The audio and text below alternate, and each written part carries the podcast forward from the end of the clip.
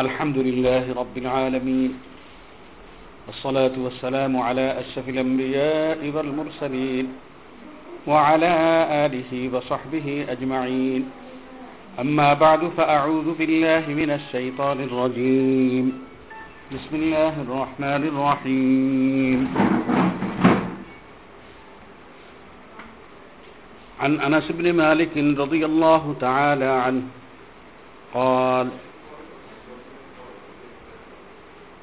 كان يمر مع رسول الله صلى الله عليه وسلم فمر بصبيان فسلم عليه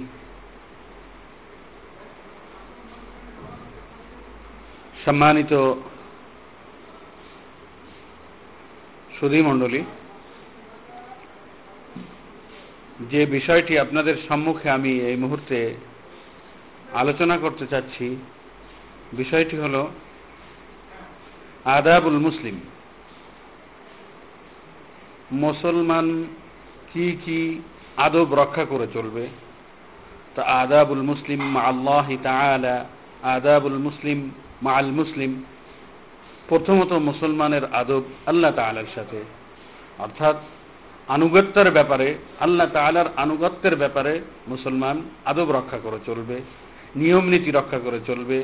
আল্লাহ তাআলা যেভাবে চলতে বলেছেন, নবী মোহাম্মদুর রসুল্লাহ সাল্লাহ আলী ওয়াসাল্লাম যেভাবে চলেছেন, যেভাবে আনুগত্য করেছেন, আমাদেরকেও ঠিক সেভাবেই আনুগত্য করতে হবে, সেভাবেই আল্লাহ তালার বিধানাবলী, আল্লাহ তালার নির্দেশাবলী, আল্লাহ তালার নিষেধাবলী সেভাবেই আমাদেরকে মেনে চলতে হবে। তাহলেই আনুগত্যের ব্যাপারে বা এতায়াতের ব্যাপারে মুসলমান তার আদব পুরোপুরি রক্ষা করতে পারবে। অন্যথায় যদি মন গড়াভাবে চলে, আল্লাহ তালার আনুগত্য যদি কোরআন, হাদিস অনুযায়ী না হয়ে নিজের মনের চাহিদা অনুযায়ী হয়, তাহলে সেক্ষেত্রেও এতায়াতের ব্যাপারে, আনুগত্যের ব্যাপারে তার আদব রক্ষা হবে না। তাই সর্বপ্রথম মুসলমান আদব রক্ষা করবে আনুগত্যের ব্যাপারে। আল্লাহ তালার আনুগত্যের ব্যাপারে, আল্লাহ তালার এতায়াতের ব্যাপারে। তৃতীয় পর্যায়ে মুসলমান আনুগত্য করবে। দ্বিতীয় পর্যায়ে মুসলমান আদব রক্ষা করে চলবে আর এক মুসলমানের সাথে। অনুরূপভাবে তাকে কোনোভাবে কষ্ট দিবে না, তার প্রতিবেশীকে সে কষ্ট দিবে না, তার হাতের মাধ্যমে, তার কথার মাধ্যমে কোনোভাবেই যেন আর এক মুসলমান কষ্ট না পায়, সেদিকে অবশ্যই দৃষ্টি রাখবে। মুসলমান কোনো অবস্থায় খারাপ কিছু শুনতে যাবে না, খারাপ কোনো গান, বাজনা, খেলা, এমন কোনো অনুষ্ঠান যেখানে শুধু সময়ই নষ্ট হয় এবং যেখানে দ্বারা শুধু গুনাই কামাই হয়, সেই ধরনের অনুষ্ঠানে মুসলমান যাবে না। কোনো অবস্থায় কোনো সরাইখানার দিকে তার নিকটবর্তী মুসলমান হবে না এবং সবসময় নিজেকে নিয়ে ভাববে না, সবসময় অন্যর চিন্তা করবে, সবসময় কীভাবে অন্যের কল্যাণ করা যায় সেদিকে তার দৃষ্টি থাকবে। এমন যেন না হয় যে আমিই সব কিছু এই ধরনের চিন্তা ভাবনা যেন তার ভিতরে কাজ না করে। আর কোনো অবস্থায় সে আনুগত্য করবে না। তার মনের ভিতরে যা আসবে সেইটের সেটা যদি কোরআন হাদিস বিরোধীও হয়, তাহলে কোনো অবস্থায় বিরোধী হয়, তাহলে কোনো অবস্থায় তার আনুগত্য করবে না। তার প্রতিবেশীকে কষ্ট দিবে না, যেমন একটু আগে বললাম। এবং নিজেদের বন্ধু যারা আসে, তাদের কাছে বারবার যেয়ে তাদেরকে বিরক্ত করবে না। এবং কোনো অবস্থায়, কোনো ব্যবসা বিজনেসের সময় সে কসম খাবে না। অনেকে আছে মানুষকে বিশ্বাস করানোর জন্য ব্যবসার ক্ষেত্রে বারবার কসম খায়। এটা অপরাধমূলক কাজ। কোনো অবস্থায় কোনো মুসলমান ব্যবসার ক্ষেত্রে বারবার সে সফাত করবে না, কসম খাবে না এবং কোনো অবস্থায় নেতৃত্বের জন্য সে লোবাচর হবে না এবং তার পোশাক পরিচ্ছন্ন সবসময় পরিষ্কার, পরিচ্ছন্ন থাকবে কোনো অবস্থায়।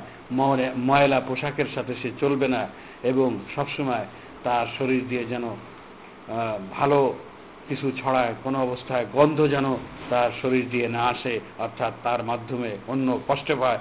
এদিকে সে সতর্ক দৃষ্টি রাখবে, কোনো অবস্থায় যেন কেউ কষ্ট না পায় এবং সবসময় তার হিম্মত বা তার মনোবল সবসময় দৃঢ় থাকবে।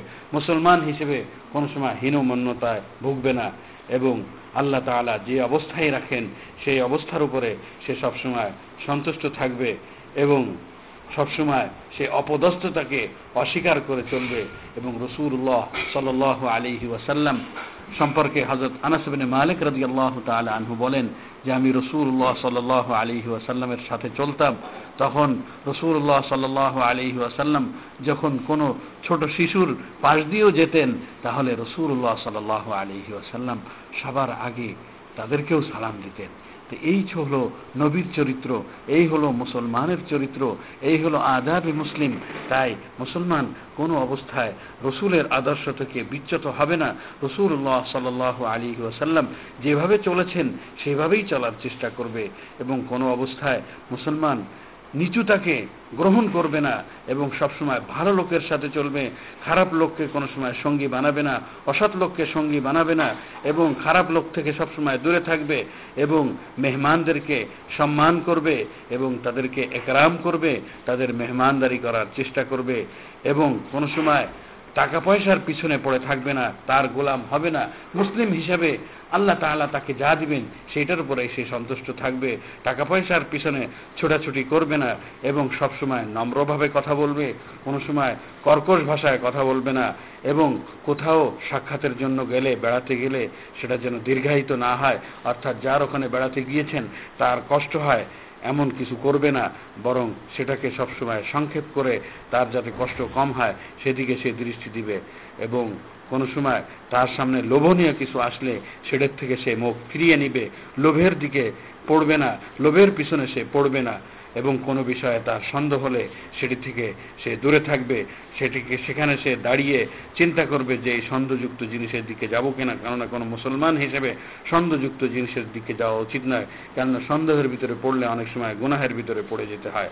এবং যদি কোনো কারণে সে গুনাহের কাজ করে ফেলে, তাহলে সে লজ্জা, লজ্জিত হবে, আল্লাহ তালের কাছে ক্ষমা চাইবে, আল্লাহ তালের কাছে মাপ চাইবে এবং সবসময় বড় আশা নিয়ে থাকবে, কোনো সময় ছোট আশা করবে না এবং সবসময় সে আল্লাহ তালাকে বেশি বেশি ভয় করবে এবং আল্লাহ তালার কাছে বেশি আশা করবে এবং হিবাদ শিকায়ত পরনিন্দা, অন্যের দোস্তুরটি বলা এগুলো সবসময় ছেড়ে দিবে এবং সবসময় হাসি মুখে থাকবে এবং কারোর সাথে বেজার হয়ে সে সাক্ষাৎ করবে না এবং সবসময় সে ফুলের মতো থাকার চেষ্টা করবে। এগুলোই হচ্ছে সংক্ষেপে একজন মুসলমানের আদব বা মুসলমান তার চলার পদ্ধতি। এমনই হওয়া উচিত, এমনভাবেই তার সমাজে বাস করা উচিত। আল্লাহ তালা আমাদের সকলকে এই আদবগুলি রক্ষা করে সুন্দর জীবন যাপন করার তৌফিক দান করুন। ওয়াখের দাওয়ান আলহামদুলিল্লাহ রবিল আলমী